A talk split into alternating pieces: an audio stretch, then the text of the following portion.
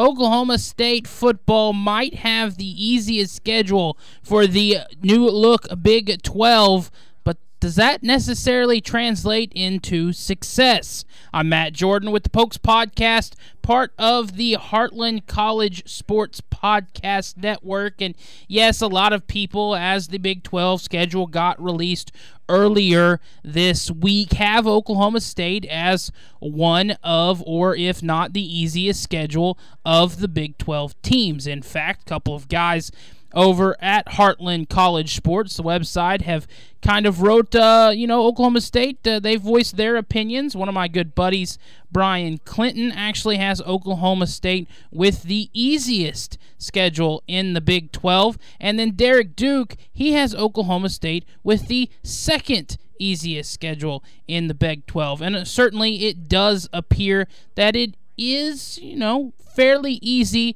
for the Cowboys. Let's take a look at uh, some of the things that stick out to me from the release of this schedule. The first thing no Texas, no Texas Tech, no Baylor, no TCU. Now, I'm sad about no Texas. I'm sad about no Texas Tech. Those games seem to always be fairly entertaining, fairly fun, and of course, over the last several seasons, we've kind of owned Texas a bit, uh, at least in recent history. I think 9 and 4 in the last 13 appearances. And to be honest, that November 4th game that we have against OU for what could be, and I hope, is the last Bedlam game, I'd rather play Texas that week than play OU.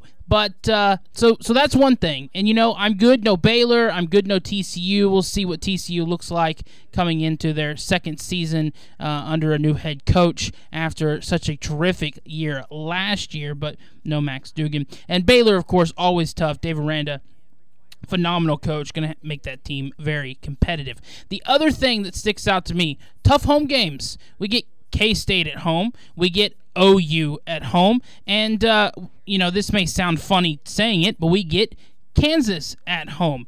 Cincinnati is also in Stillwater, and BYU to end the season is in Stillwater. So, of the new teams, my opinion, the two toughest oh, uh, Cincinnati and, and BYU, Oklahoma State gets at home. So uh, that that is beneficial for the program as well. But the other thing, and why I'm kind of leaning, maybe it's not as easy as everyone thinks.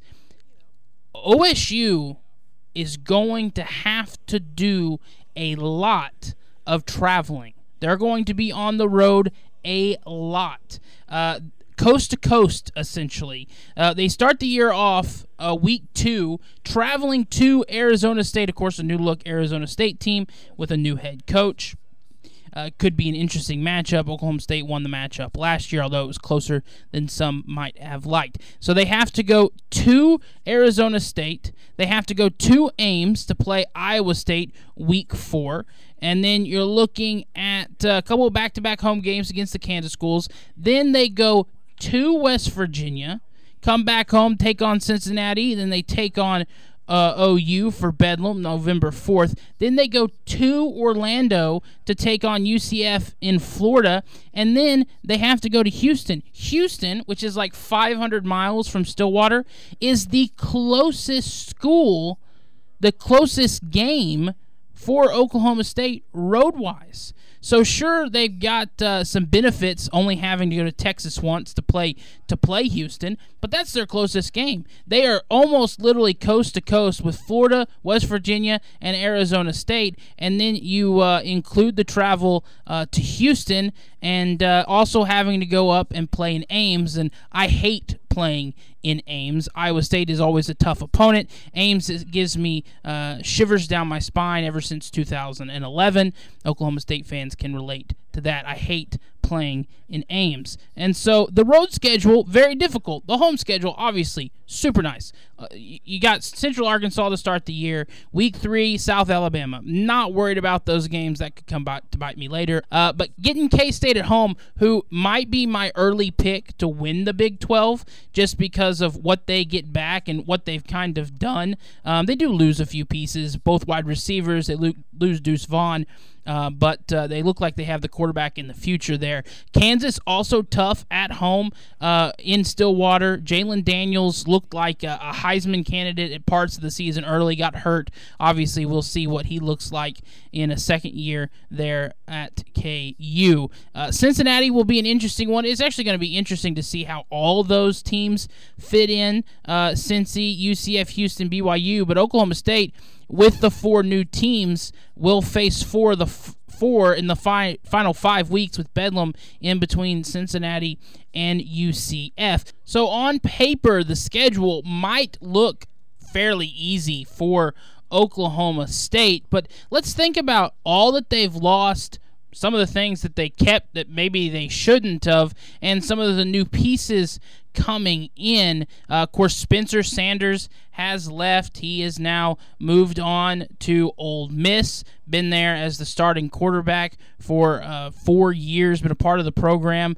And, uh, you know, some Oklahoma State fans are probably happy to see him go. Some are, others are probably sad to see him go. I'm kind of right there in in the middle. Um, but uh, wish him the best of luck at Ole Miss. Also, they're losing their top rusher, Dominic Richardson, transferred. They've lost Bryson Green. They lost JPR.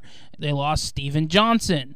They're going to have one of their top six pass catchers return from 2022, uh, which was an underwhelming season after a phenomenal 2021. Last year was a disappointment, but they're losing some of the better pieces from that disappointing season. They are bringing some new people in. Michigan quarterback Alan Bowman has transferred who was at Texas Tech for a while, then was at Michigan for a couple of years.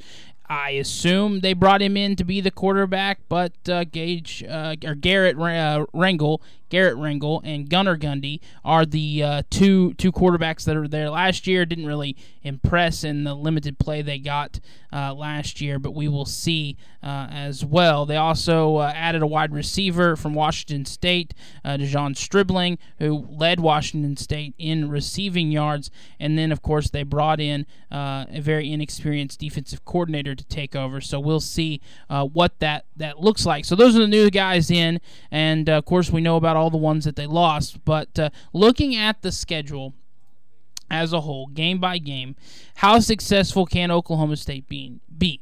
You got to think that, you know, since Mike Gundy got there, they have found a way despite people being concerned. I mean, remember the J.W. Walsh years, the Clint Chelf years, uh, even Brandon Weeden, the unknown with with him after the Zach Robinson left, uh, having success when maybe people didn't think they would have success.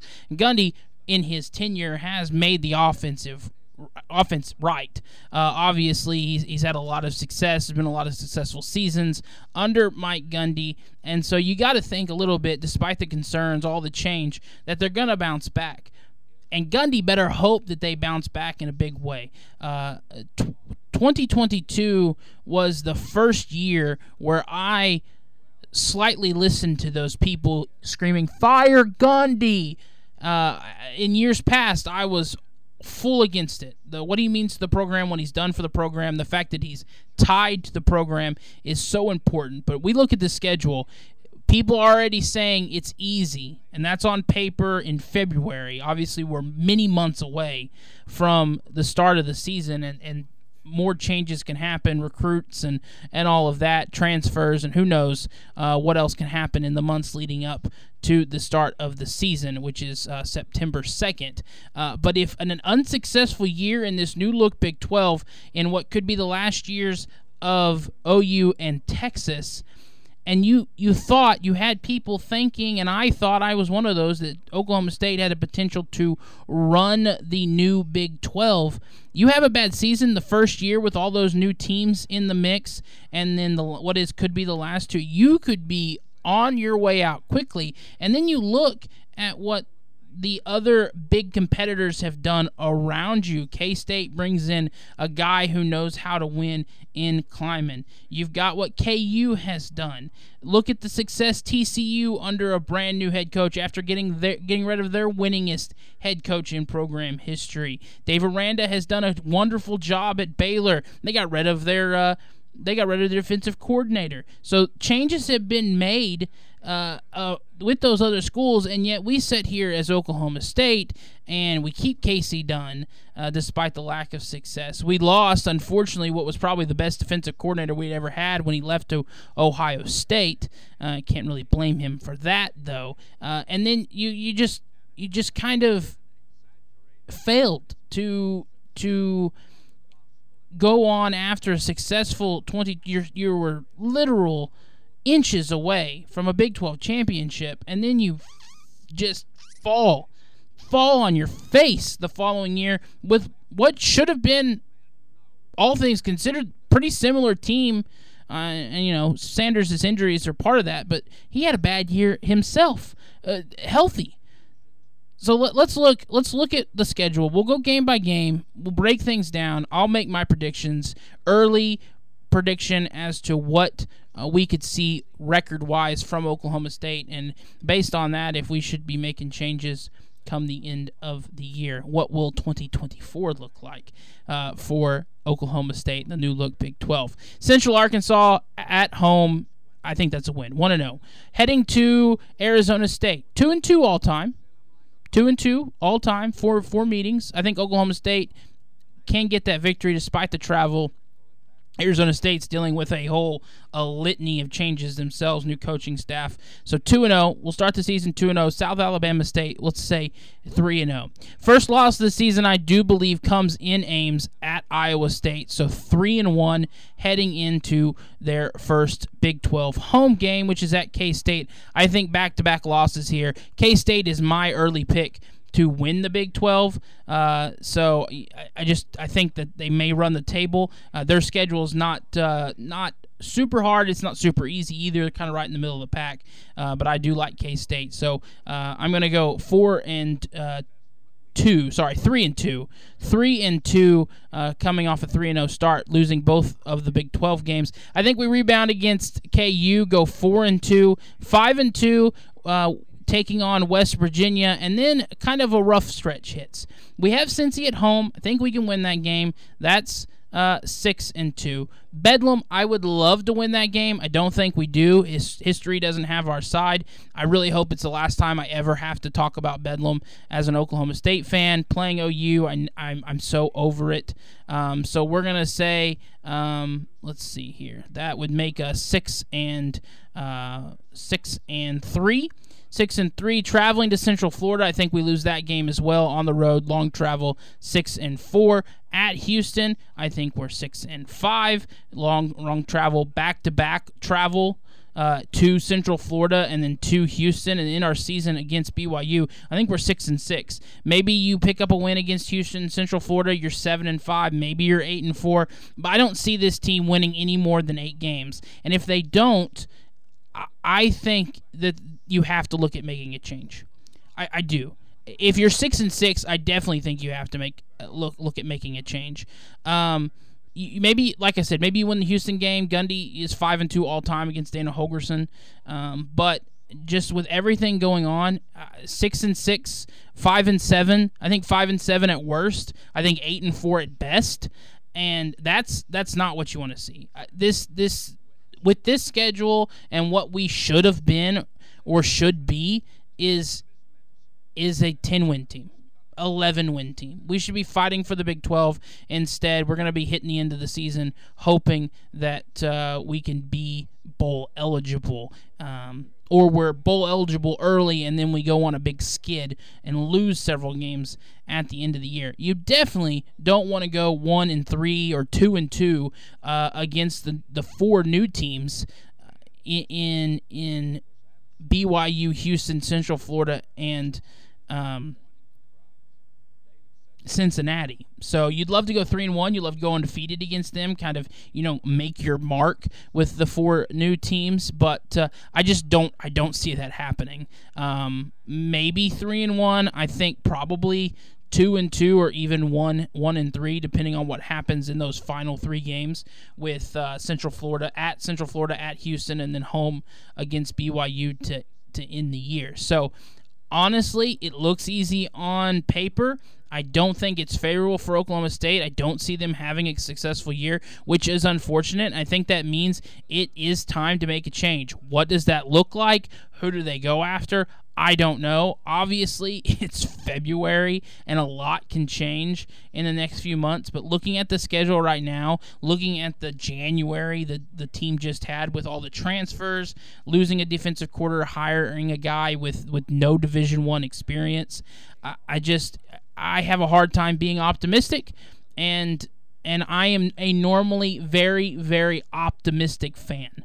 So uh, when I'm having a hard time being optimistic, I can only imagine what some other fans feel like. Well, let's transition a bit here. Talk about some happy things uh, after kind of the downer, looking at the schedule, and that's the fact that uh, in basketball. Uh, one Mike a lot better fared Bedlam wise as he swept uh, Boynton's Cowboys swept OU for the season series for Bedlam. Of course, they won uh, a couple weeks ago. Uh, at home, big win 72 56, and then they finished the sweep in Norman, winning by 10 71 61. Bracketology uh, Lunardi had Oklahoma State as out. He did not have them uh, in. He had them as one of the teams that was left out. He had OU as one of the last four in you got to think that changes a bit uh, now that Oklahoma State one has a better record. They have a better conference record. OU is 12 and 10. Oklahoma State 13 and 9. OU is 2 and 7 in conference play. Oklahoma State is 4 and 5 in conference play. Oklahoma State has some interesting games coming up basketball wise. Obviously, there's a lot. There's still a month left of games. And looking at the remaining schedule, home against TCU, home against Tech, you got to win the Tech game. Uh, you got to win the Tech game, and you got to pull off some ups- upsets here. At Iowa State, that game's going to be tough. Home against KU, you had them on the ropes at halftime in Lawrence, so maybe you bounce back and can win that one uh, in in Stillwater. And then at TCU at West Virginia, I think you've got to win one of those TCU games. You have to beat Texas Tech. You have to make the Iowa State Kansas games close. If you can beat West Virginia on the road, make the K State game close, and then finish the season beating Baylor at home, or in Stillwater, I should say, and then on the road at Texas Tech, if you can kind of end the season like that and then maybe pull off an upset somewhere, maybe beat uh, TCU, beating beating Iowa State for a second time, beating KU, beating K State at home, I think you have a really good shot of making the uh, the tournament for for Oklahoma State. Um, you know, West Virginia, Texas Tech, bottom feeders. So you've got to beat Texas Tech both times. You can't you can't lose any games that you should win. You shouldn't lose to West Virginia. You shouldn't lose to Texas Tech. If you can beat Baylor, if you can get I think if they can finish above, even if it's just one game above 500, uh, they have a really good shot at, at making the tournament, despite being one of the ones out at the moment. And again, I think they're going to switch places with OU when things change. But it, it, feels great to, to sweep Bedlam, put ourselves in a better spot to win the tournament. And obviously, the schedule down the road presents a really good opportunity to uh, kind of build the resume towards uh, being in the tournament. And uh, shout out to Kalib Boone, who's played well. 18 points in three straight games was a big part of the win against Ole Miss. That was a big dominating win against Ole Miss. 18 points against OU, big part of the 10 point win there. So, uh, schedule wise, looks great for Oklahoma State moving the rest of the way. Hopefully, a chance to make the tournament. It's always fun, uh, even if it's just for a round to watch your team play in March Madness. So, again, I'm Matt Jordan for the Pokes Podcast, part of the Heartland College Sports Podcast Network.